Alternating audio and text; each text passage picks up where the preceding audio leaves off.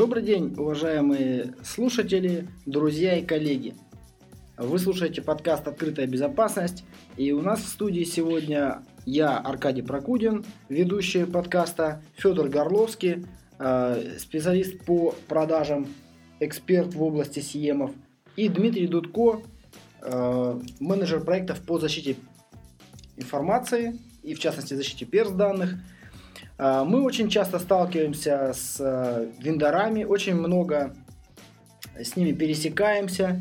И многие из вас, э, я уверен, что встречали э, такие логотипы, как рекомендовано Национальным союзом потребителей, лучшие решения в своем классе, первое место на рейтинге какого-то неизвестного издания – Давайте мы с вами сегодня поговорим о том, каким образом обманывают вендора нас с вами, вендора, вендоры, нас с вами, а также интеграторов, которые э, рекомендуют потом эти продукты, товары э, своим заказчикам. Такая вот интересная тема, на мой взгляд.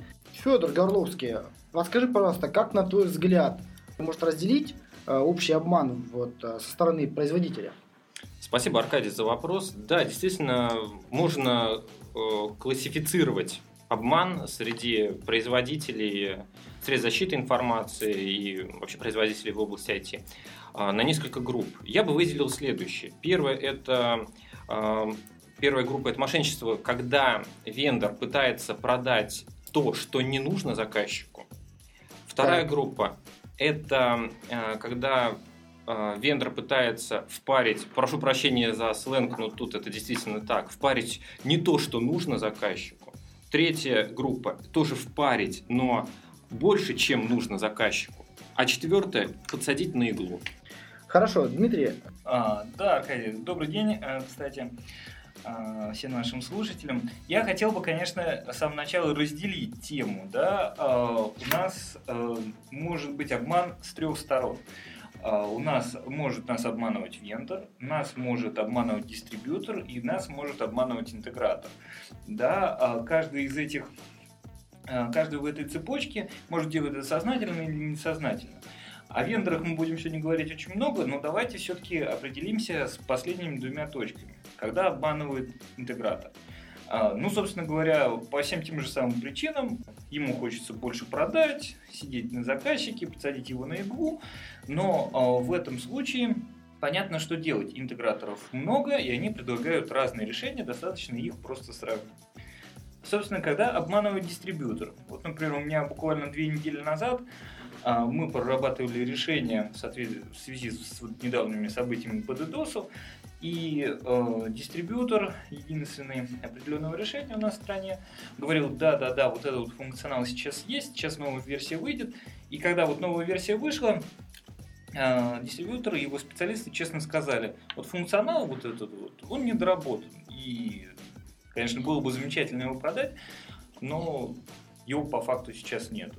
Да, похвальная честность. Хотя они могли бы его предложить, и, глядишь, там через полгода это все было сделано.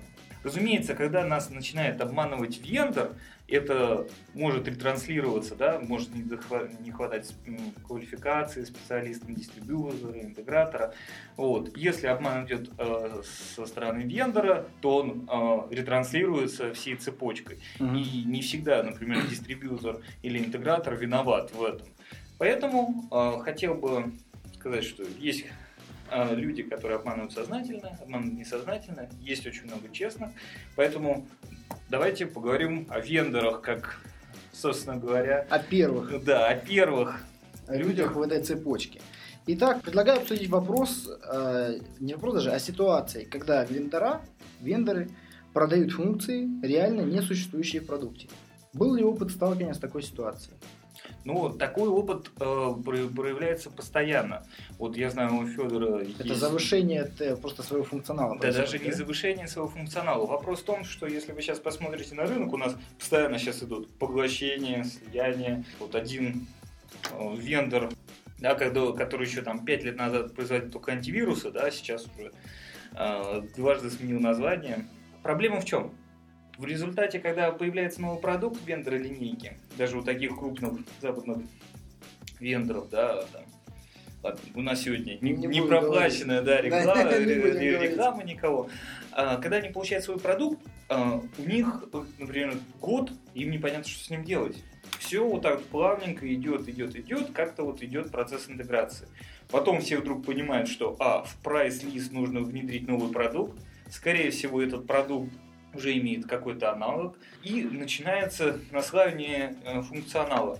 Тот, который мы купили, той компании, которую купили, тот, который у нас был, и получается такое вот в пограничных зонах Склеивание. да, склеивание. И, собственно говоря, вот на этих стыках и происходит, собственно говоря, как минимум дезинформация или непонимание теми людьми, которые должны говорить об этом функционале. Федор, а вот э, по твоему опыту, как можно э, решить эту проблему вот э, со стороны заказчика? Какой бы ты мог дать совет? А, Ну, совет здесь достаточно простой. А, Нужно требовать от вендора или от интегратора э, показать функционал, нужный заказчику на демо-стенде. Э, Вот тоже совсем недавно столкнулся. э, Международная компания, крупнейшая в мире, там очень большие проекты, э, производитель, один из производителей Сиемов, очень много проектов там в России есть. Связываемся с вендором, говорим, «Э, ребята, пришлите, пожалуйста, скриншот вашего продукта. На что получаем ответ, а у нас нету. Что значит нет? Ну у вас же стенд должен быть развернут. Нет, у нас не развернут. Как не развернут? Вы единственный там крупнейший там производитель Сиема там в России. Ну, не вас? единственный, наверное, да? Да, да, да, вы крупнейший, да. И, ну, в общем, да. Да, э, я думаю, это совершенно правильное замечание. Э, Только демо-стенд сможет э, расставить все точки над «и» и показать реально существующие функции. Дмитрий. Да, я, конечно, люблю демо-стенды, но вы, коллеги, сами с этим впрямую сталкиваетесь. Демо-стенд может развернуть интегратор, в лучшем случае дистрибьютор на своей площадке. И что там увидит заказчик? Заказчик зачастую хочет пилот, а зачастую бесплатный пилот на своей площадке. И, соответственно, если а, а, вы прекрасно понимаете, что просто так пилотировать невозможно, э, никаких ресурсов ни у кого ни одного интегратора не хватит. И вот тут вот как раз появляется противоречие, когда интегратор, а, вернее, заказчик должен уже выбрать целенаправленное решение, которое он хочет пилотировать. Потому что и он потратит ресурсы, интегратор потратит ресурсы, интегратор хочет э, э, с вендором какие-то гарантии, что если они запилотируют, что что-то у них будет. И- Мне это очень напоминает игру детскую «Верю, не верю». Да, Когда да, с да, картами, да? Да. Вот ты карту подсовываешь, говоришь, у меня здесь 5, буб, 5 тузов, например. Ты даешь Да, 5 да. карт. Если ты не веришь, то ты платишь и переворачиваешь одну из карт. Да, Если да. ты не угадал, то ты все забираешь, да? Такая же ситуация. То есть, получается, тут доверие должно быть на каком-то, на профессиональном уровне нужно понимать, что продукт это может, либо продукт это не может. Либо компания втягивается в реальный пилот, Да. э, заказчик, который вытянет из нее ресурсы, если и получится, то и деньги, и интегратор тоже будет пилот, пилот этот э, строить. Но э, через пилот и демо-стенд это стопроцентная гарантия того, что эти функции будут показаны, если Но они тут есть. вот э, как раз вот тот вопрос, который вот Федор как раз озвучивал, а уже вопрос выбора стратегии. Да? Мгм. Э, Только крупные заказчики могут себе позволить, чтобы интеграторы к ним выстроились в очередь со своими решениями. Согласен. Там полгода делали. А вот как вот заказчику э, принимать решения о стратегии? Можно открыть СМИ, э, посмотреть совсем свежие новости э, про компанию. Я думаю, можно не скрывать, как она призналась, э, что Мы это давала- вырежем. Да, хорошо. Про одну компанию. Про одну компанию, которая призналась, что давала взятки там в гигант- гигантских масштабах э, для органов э, госвласти да? Российской Федерации. Опять органы госвласти. Ну, я, конечно, коллеги, вам обоим попонирую, что на определенном уровне проекта, да, и значимости откат уже не такая движущая сила. То есть, если наше решение не работает в принципе или не выполняет поставленных задач, никакой бы откат вы не дали, хоть 90% ваше решение не двинет. Это возможно только на сравнимых решениях. Дмитрий, я вот Да. здесь позволь себя дополню. На самом деле эм, встречаюсь с ситуациями, когда заказчики приобретают э, мертвым грузом товар, ну, за откат, естественно. Нет, Вот. нет. И он у них лежит на складе, пылится, они им не пользуются. Денежки отмыли и, и, все. Но это низкий уровень. Да, когда В крупных тебя- компаниях на крупные деньги. Э, Но низкий уровень, согласен. Да, когда у тебя транснациональная компания, и ты э, директор из департамента или э, да, заместитель, собственно говоря, тебе самое главное, чтобы работать, тебе за работу будут спрашивать. Давайте тогда перейдем к следующему Да. вопросу, очень интересному. Вот, Федор, ты обещал рассказать, как э, создается статистика. Вот, э, как играть со статистикой правильно со стороны вендора и на что стоит обратить внимание заказчика и потенциального покупателя, когда ты читаешь эту статистику с э, страниц СМИ. Да, Аркадий, большое спасибо за вопросы. На самом деле, очень часто по роду своей деятельности сталкиваюсь с различными отчетами от вендоров, э, графиками и прочим, и прочим, и прочим. Э, Зачастую вендоры э, преподносят информацию в том виде, в том свете, в котором это выгодно исключительно вендору, и это представление не соответствует действительности никоим образом. Э, Здесь э, очень, можно, очень много вариантов можно увидеть, э, как можно преподать информацию недостоверно, как вести в заблуждение. Ну, например, когда вендор выбирает какую-то конкретную целевую группу, например, там 10 человек, создает таких групп 50, 100, э, в итоге их опрашивает на какой-то конкретный вопрос, там, каким продуктом они пользуются. Э, Люди отвечают, в каждой группе из 10 человек э, варианты разные. Ну, в одной из групп кто-то э, 9 из 10 ответит, что мы пользуемся этим продуктом. Вот появляется статистика, что по результатам опроса аудитория 90% э, людей пользуются, там, заказчиков пользуются этим продуктом. А остальные э, 99 групп, э, ну, они так э, идут куда-то, Да, вот растворяются. Х- Хотел бы добавить, читал недавно аналитику по одному из вендоров информационной безопасности. Такая интересная аналитика, что вот эта компания, не буду называть ее, которая занимается производ- производством средств защиты информации, в частности для защиты от онлайн-мошенничества. Вот эта компания совместно с каким-то агентством в интернете был проведен опрос, а, кто из а, участников опроса пользуется онлайн-платежами. И было показано, что онлайн-платежами пользуются 90% опрошенных.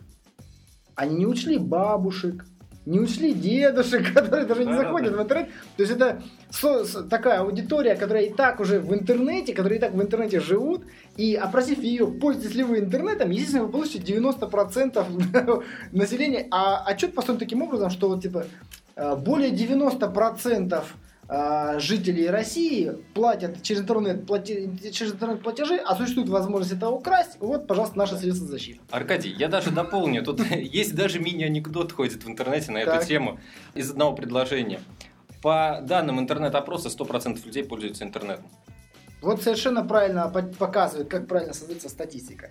Так, Федор, хорошо. А какие еще инструменты используются При для формирования статистике. статистики? Да. А, еще, ну, собственно, различные. А, например, представление информации.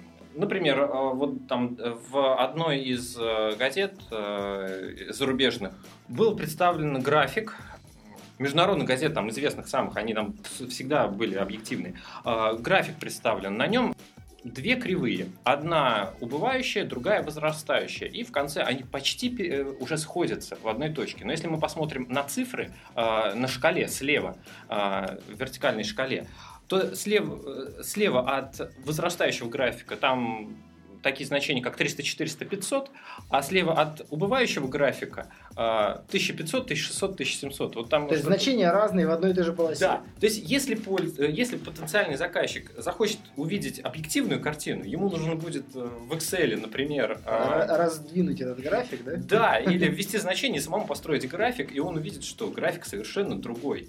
Э, Вот, с графиками очень часто различные вот э, такие вот... э, Я предлагаю по- э, позже сделать еще видео вариант нашей, нашего, нашей программы. А, Мне эта мысль уже пришла в голову, когда я ехал на эту запись. А, В этом видео варианте мы как раз расскажем на доске, Ага. какие бывают жульнические графики и как правильно их раскрывать. Хорошо, то есть производители строят не- графики с некорректными величинами. Да, Слева, справа в одной и той же шкале величины разные. да. Так, еще какие варианты? А, В принципе, сюда же можно добавить конкурентные сравнения. Так. А, когда различные вендоры показывают квадранты Гартнера, например, Мгм. а, уважаемая компания, объективная статистика, но сравнения идут по разным параметрам. И каждый э, вендор, каждый производитель показывает тот квадрант, где он лидер. В итоге э, заказчики смотрят, о, в этом квадранте э, лидер такой-то вендор, в этом другой, в этом третий, в этом четвертый. Хотя вроде э, там одна и та же компания. Также используются статистики за разные годы и так далее. В итоге много лидеров. Да, это, это вот я тоже сталкиваюсь с такой, Дмитрий, сталкивался да, с таким? Ну, э, немножко, конечно, некорректно говорить, что Гартнер это конкурентное сравнение, к нему, я думаю, чуть дальше вернемся. С Гартнером другая проблема, что э, рейтинговое агентство не показывает, э, как оно получило ту или иную оценку. А, Например, э, в сегменте, ну, близком мне CM решений, да, э, не знаю, можно у нас говорить, да? Наименование продуктов нельзя. Нельзя, да? Вендор 1, Он- вендор 2. Да, у нас э, два вендора. Один э, чуть лучше как компания, другой чуть лучше как функционал. И вот если взять точку пересечения между ними, да, вот они вот на одинаковую величину. Один чуть больше как компания, другой. И оба говорят, что мы первые и лучшие. И вот именно в этом проблема. Другая проблема, когда, например, вот очень грешили этим э, вендоры межсетевого, по межсетевым экранам, да, по appliance решениям, они говорили, Гартнера выходит один раз в год, по-моему, в июне, да, ну, ну вот, на- вот сейчас вот, вот должен выйти новый Гартнер. И, собственно говоря, к этому моменту, э, до этого момента, все используют, как Федор правильно говорил, э, прошлогодние Гартнеры. Вот. Хорошо, если прошлогодний. Да, хорошо, если прошлогодние, да. Вот. А Могут использовать другие Года. да, другие года. И сами понимаете, что вот такая крупная агрегированная оценка не говорит ни о чем. Ну, вообще просто ни о чем. Потому что вот когда мы дальше поговорим на конкурентных сравнениях, о сравнении по функционалу, э, этого не производит никто и нигде. Это может сделать в лучшем случае либо заказчик сам, либо очень доверенный интегратор, да, который возьмет и запилотирует несколько решений и все равно только с- при помощью заказчика определит конкретное решение для конкретного заказчика. Собственно говоря, э, вот эти сверхноуровневые оценки и рейтинги хороши, да, только, не знаю, для каких-то первичных выводов. Для, для первого э, формирования первого впечатления. Да. Но вот на мой взгляд, э, какие советы можно дать потенциальным заказчикам? Абстрагироваться полностью от того, что навязывает вендор, формировать с- пул своих потребностей. И по этим потребностям и задачам сформировать какие-то требования к потенциальному продукту и уже дальше статистику вендоров и наложить на свои требования. А, Она, конечно, будет кривая. У вас, конечно, какие-то поля не будут заполнены, какие-то будут. Это с этим сталкиваешься, когда начиная, когда вот у, у тебя, Федор, был опыт э, формирования сравнительных таблиц, Да, да, по тем же CM решениям. Когда ты берешь э, сравни- э, информацию по разным продуктам, она занимает разные поля, потому что чего-то нету в открытом доступе, что-то на что-то большой упор делается. У кого-то из производителей, например, вот я сталкивался, э, сравнение делаешь, у кого-то из производителей на первом месте стоят показатели э, выброса энергии в воздух в ЦОДе. У других производителей вообще этих пунктов нигде не найти, параметров. У третьих производителей ставится во главу угла параметр по скорости обработки событий. У третьих по количеству данных, собранных в день. У четвертых по количеству, по объему базы данных, которая может быть. У пятых по скорости развертывания. И поэтому ты думаешь, а как сравнить теплое с мягким, например? Сложно. Да. Какие тут комментарии? будут? Аркадий, вот э, спасибо. Тут я вот хотел бы дополнить. А, Действительно, вот все правильно говоришь.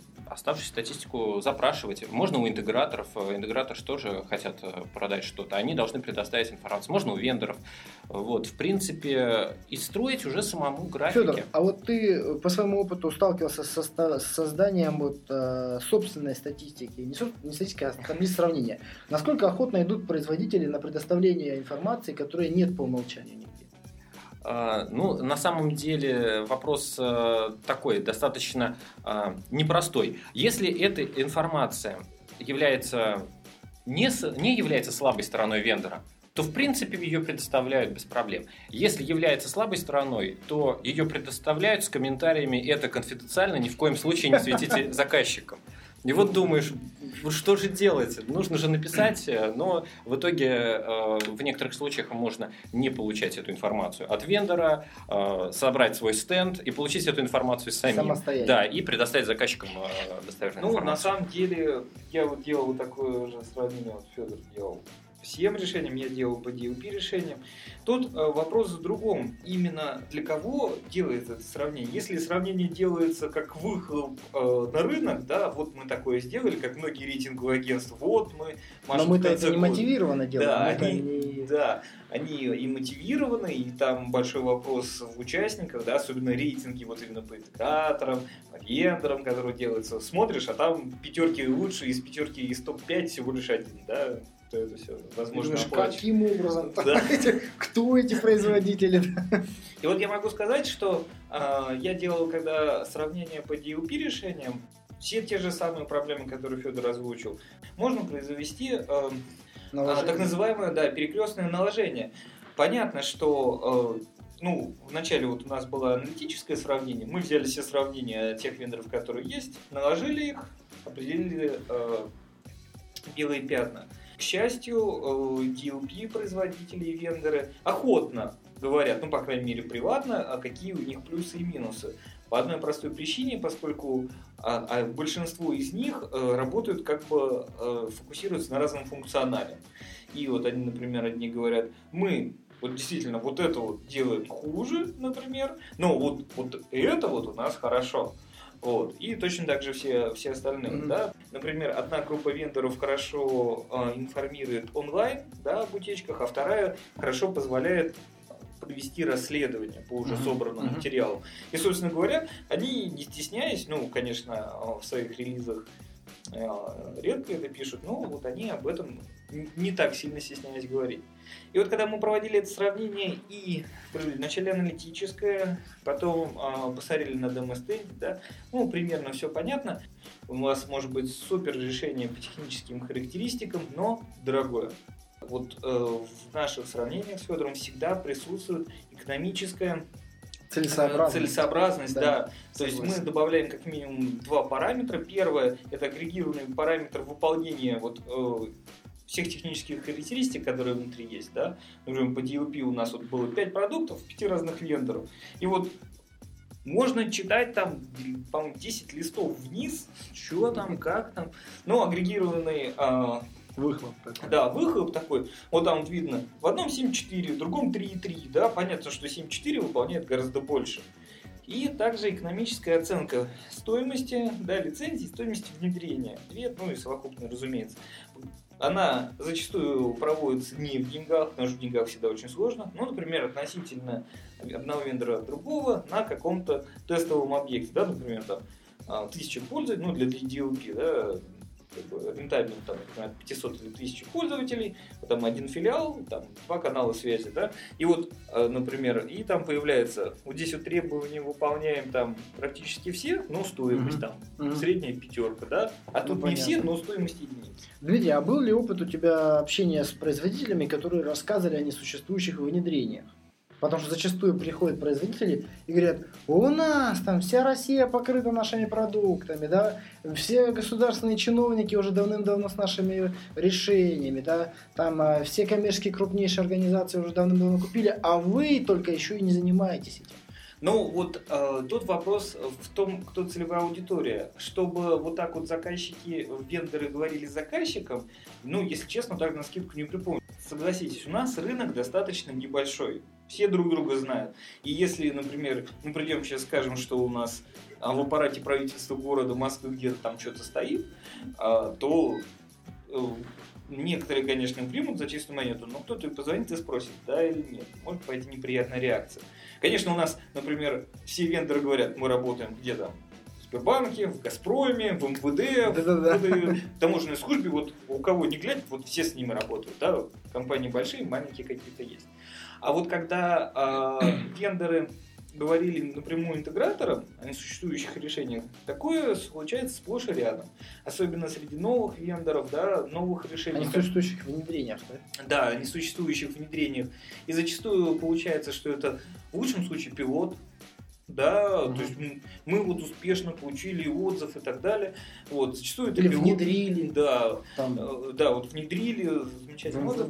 А, зачастую это пилот, да, в какой-то небольшой незначительной дочке, например, в у нас крупный оборонный, а, оборонный концерн, да, там случилась, случилась ситуация, что один из вендоров несколько лет пытается туда зайти, а, в одной из небольших дочек проводят сейчас пилотирование, и, собственно говоря, отзывы из дочки замечательные, а отзывы в голове плохие, потому что ну, там были некоторые ну, несложности. А, когда вендор а, говорит об этом интегратору, он говорит это с определенной целью, чтобы его начали продавать, что они уже здесь давно на рынке. Потому что условия продажи маркетинговые да, примерно у всех одинаковые. Вот, и интегратор... Никто не хочет продавать неизвестную да. какую-то фигню, которая ни у кого не, не внедрена и никому нельзя съесть. Да, да. Федор, а у тебя был ли опыт сталкивания с такими вещами и какие ты можешь дать советы вообще по выходу из такой на самом... щекотливой ситуации? Спасибо, Аркадий. На самом деле, да, конечно, я сталкивался с такими ситуациями, вот даже, ну, вот, к примеру, а, без имен, да, mm-hmm. несколько компаний у нас продают системы антифруда. Так. А, заказчик хочет посмотреть, э, как же оно вживую выглядит. И желательно услышать из первых уст от другого конкретного заказчика. Кстати, очень правильная методика сходить на референс-визит. Ну, правда, мелким, э, ну, небольшим заказчикам это сложно достаточно сделать, а вот крупных, конечно, могут и сводить. Что такое референс-визит? А, Расскажи, пожалуйста. Да, референс-визит – это ситуация, когда одна компания уже внедрила э, в свою инфраструктуру продукт, и готова э, показать э, внедренный продукт другому потенциальному заказчику этого и производителя и рассказать о нем. Да. О опыте работы с ним и так далее. Да. А насколько охотно идут вообще компании на это?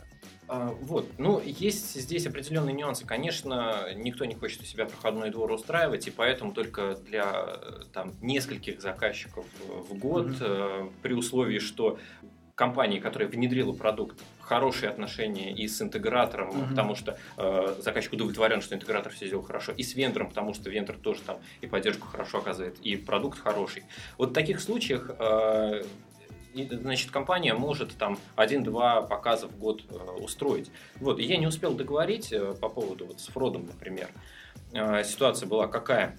Потенциальный заказчик хочет э, приобрести систему антифрода, хочет посмотреть, пообщаться с живым заказчиком, у которого такая система стоит. Э, я связываюсь с одним поставщиком антифрода, с другим, с третьим. Э, мне три поставщика антифрода называют одну и ту же компанию, в которой у них внедрена их система антифрода. Но как только я начинаю разговор с ними о референс-визите в эту компанию, вот, у одной крупной компании там оказывается, что в заказчике внедрен там целый гигантский комплекс в продуктовой линейке, в которой э, заказчиком приобретены все позиции, кроме антифрода. Угу. Вот, да. Другой говорит, что нет, мы там все поставили, но референс-визит не получится. Третий там все-таки смог как-то показать. То есть фактически два заявляют, что у них все внедрено, но... Но по факту там этого нет, да. да. Хорошо, хорошо. Ну, а вот про помощь вендора мы с вами не поговорили. Зачастую можно обратиться к вендору и попросить вендора самого а, рассказать о своем продукте. Как здорово, когда к вам приедет, например, какая-нибудь а, крупнейший представитель вендора и расскажет вам в красках с подарками, какой у них классный продукт.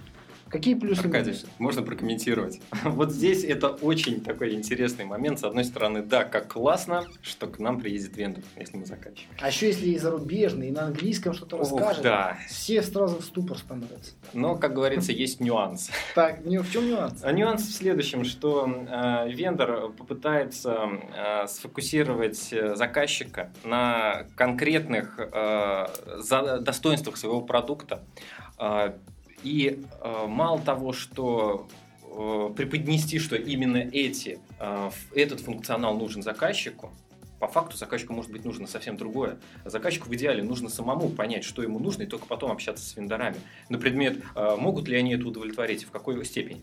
И дальше, второе. Э, вендор э, пытается продать как можно больше функционала, зачастую больше, чем нужно заказчику. Э, на всякий случай. На всякий случай, да. Ну, э, вендору хорошо продажу большую сделать, но заказчику может и не надо самолет-то покупать для того, чтобы на дачу ездить. Да. Вот. В итоге куча дополнительных модулей, э, производительность запасов 95%, тройное резервирование, там что только не предлагают. Вот. Заказчик, конечно, видит, что да, как о нем заботится вендор. Только забота ли это о заказчике или это забота о своих продажах продажах. Вот, э, поэтому здесь э, совет на самом деле достаточно простой, э, и в принципе он пересекается с предыдущими советами. Опять же, формируем сами требования, смотрим уже то, что есть на рынке, вендора привлекаем там только уже для конкретных вещей, а не приходим к нему, чтобы он нам что-то рассказывал, показывал. И еще есть нюанс, а как же сформировать эти требования. Тоже стоит об этом несколько слов сказать. На самом деле, есть несколько вариантов. Первое, это нужно посмотреть на международные стандарты, такие как серия ISO 27000, COVID, ITIL, COS там, и так далее. Стандарты свои отраслевые. Стандарты свои отраслевые, да, все верно. В принципе, там э, уже много чего расписано, и там объективно, там нет привязки к какому-то вендору. То является плюсом для заказчика. То есть там написано, как строить, и заказчик потом уже будет обращаться к вендору, а можете ли вы сделать это так? И э, второй вариант, э, ну, собственно, опять же, посмотреть э, в сторону там, международных сертификаций, например, да просто почитать книжки по подготовке там, к экзаменам, там, например, я надеюсь, это не реклама, там ISSP, Шон Харрис, можно посмотреть, есть там даже где-то в интернете лежит перевод на русский язык, э, если с английским сложно. Можно на английском посмотреть в новой редакции. Вот.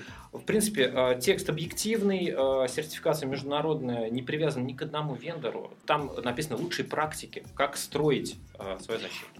Спасибо большое. Коллеги, а может кто-нибудь с вами из вас э, сталкивался с ситуациями, когда в международных стандартах или в наших национальных стандартах э, явным образом прописано какой-то продукт в требованиях? Ну, на самом деле, вот в международных стандартах нет, поскольку их там не может быть. Э, если это только не какие-то узкоотраслевые, да, Э, или стандарты организации. А у нас, ну как бы, делается все на нашем рынке. Есть ряд вендоров отечественных, которые в крупных организациях, ну сейчас не будем их называть, в очень крупных организациях. В, в, в очень крупных организациях, да. В основном, конечно, это энергетические сферы.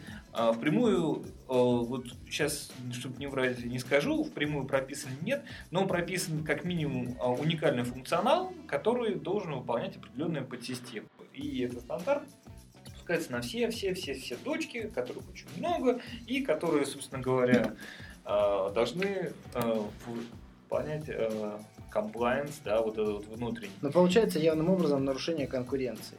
Но на самом деле очень сложный вопрос. Например, э, в определенный момент они провели у себя выбор продуктов.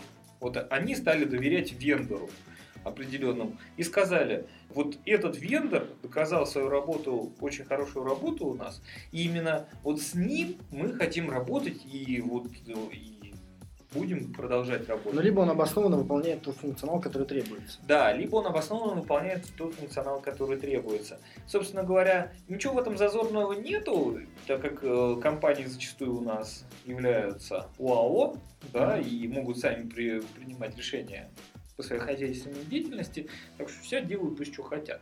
Mm-hmm. Вот. Кстати, Просто это очень, очень э, легко уходить от всяких конкурентных э, войн. А, достаточно просто на уровне стандарта прописать свой функционал, и дальше во всех конкурсах будет играться либо твой продукт, либо твой продукт.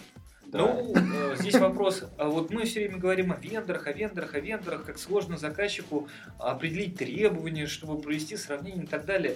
Нужно доверять не вендору, нужно доверять интегратору. Именно интегратор должен доказывать свою состоятельность. Здесь я согласен. Да. Да. И если э, вы доверяете интегратору, интегратор, не знаю, сам сто тысяч раз подумает, прежде чем предложить вам плохое решение под вашу задачу. Или, по крайней мере, он честно вам скажет. Вот у меня буквально вчера были была продажа, уже можно сказать, да, когда я честно сказал, что определенный вот этот продукт вот сейчас вот в ограниченный срок э, выполнить не может вам. Мы можем сделать это по-другому, да, функционал. Мы можем вам сделать по-другому. Заказчик это понял и там через 4 часа позвонил, сказал, что мы будем там, давайте, начинайте работать именно mm-hmm. по тому варианту, который вы сказали. А вот этот функционал вот уже потом доработайте. И именно а, вот так вот э, самый, на мой взгляд, оптимальный вариант. Но если вы еще не определились с этим интегратором, то, конечно, необходимо создавать требования. Я согласен, да, интегратор должен э, быть, э, как это говорится у одного из вендоров, доверенным советчиком.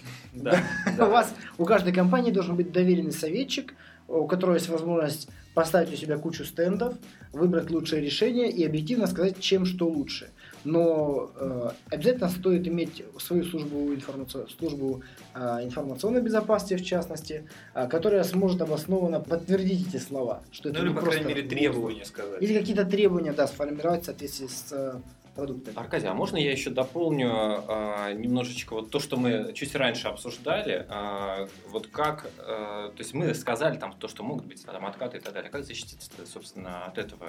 Вот э, как раз Дмитрий меня на, навел на мысль, что нужно об этом сказать. Во-первых, естественно, это привлечение доверенного интегратора э, со стороны, во-первых, для консультаций, э, может быть, там, второго интегратора на момент э, проектирования, там, выбора решений. Вот. Дальше это может быть аудит после внедрения Опять же, сторонний интегратор, э, доверенный, известный на рынке. Подтверждение качества внедрения. Например. Да. да. И, Я и что, таким, что да. можно сделать еще внутри? Но это больше все-таки для коммерческих э, структур, чем для э, госструктур действенно. Разделение труда. Uh-huh. Почему в коммерческих? Потому что там кому-то что-то нужно, в госструктурах с этим сложнее. Как оно помогает? Собственно, чем больше людей задействовано при выборе конкретного продукта, тем меньше вероятность, что кого-то конкретно из, этого, из этих людей подкупят. Ну, вся схема коррупционная. Тем объективнее будет выбор. Да, да, все верно. Совершенно правильно. Вот я сейчас участвую в конкурсной процедуре по выбору CM а, продукта, и мне очень нравится, как она организована у одного из крупнейших государственных э, полукоммерческих наверное, заказчиков. Первый этап это просто пробежались по функционалу, по техническому, второй вышли на стендирование, Э, такое на собственных ноутбуках.